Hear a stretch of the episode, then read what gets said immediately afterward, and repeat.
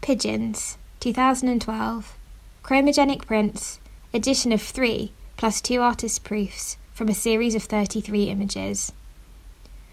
I wanted to make a study deep within the underside of brick and iron railway bridges, where I found the bleak and colourless hidden labyrinth of the pigeon world.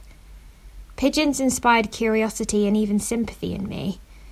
They are often despised, shooed away, and recoiled from, perceived as dirtier than any other species, and are contemned to the bottom of the hierarchy. Stephen Gill. Fascinated by the different layers of a city, in 2012, Gill turned his attention to the dark undersides of the brick and iron railway bridges that decorate East London, home to thousands of pigeons, the underdog of birds. The works were made with the aid of several helpers and a long, extendable window cleaning pole with a film camera, flash, and 12 second self timer mounted at the end. Often venturing out on evenings or weekends, when there would be less traffic, he would hoist the pole up 25 feet into the depths of the bridge's underbelly, while his assistant stood at each end ready to shout when a car was about to pass beneath. Pigeons is an example of Gill operating completely blind, relying on instinct to help him decide if there were likely to be life within the dark holes.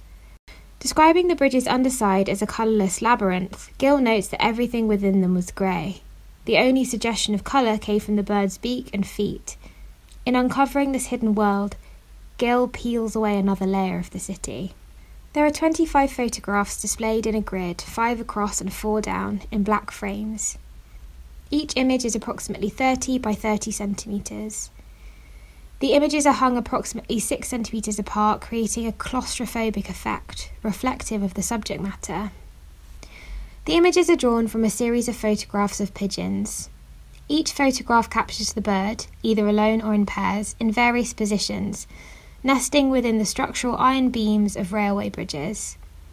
A build-up of bird poo and feathers litters each image. In some images, the birds are perched precariously on an edge, wide awake and alert.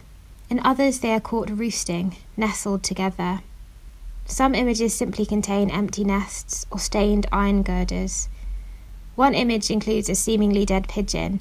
Its head is limp and hangs off the edge of an iron beam. The colour palette of this series is largely grey and muted, mirroring the colour of the birds themselves. In taking the effort to reach into these dark corners of the city, the photographs appear almost revelatory, with the flash of Gill's camera lighting up these dark corners.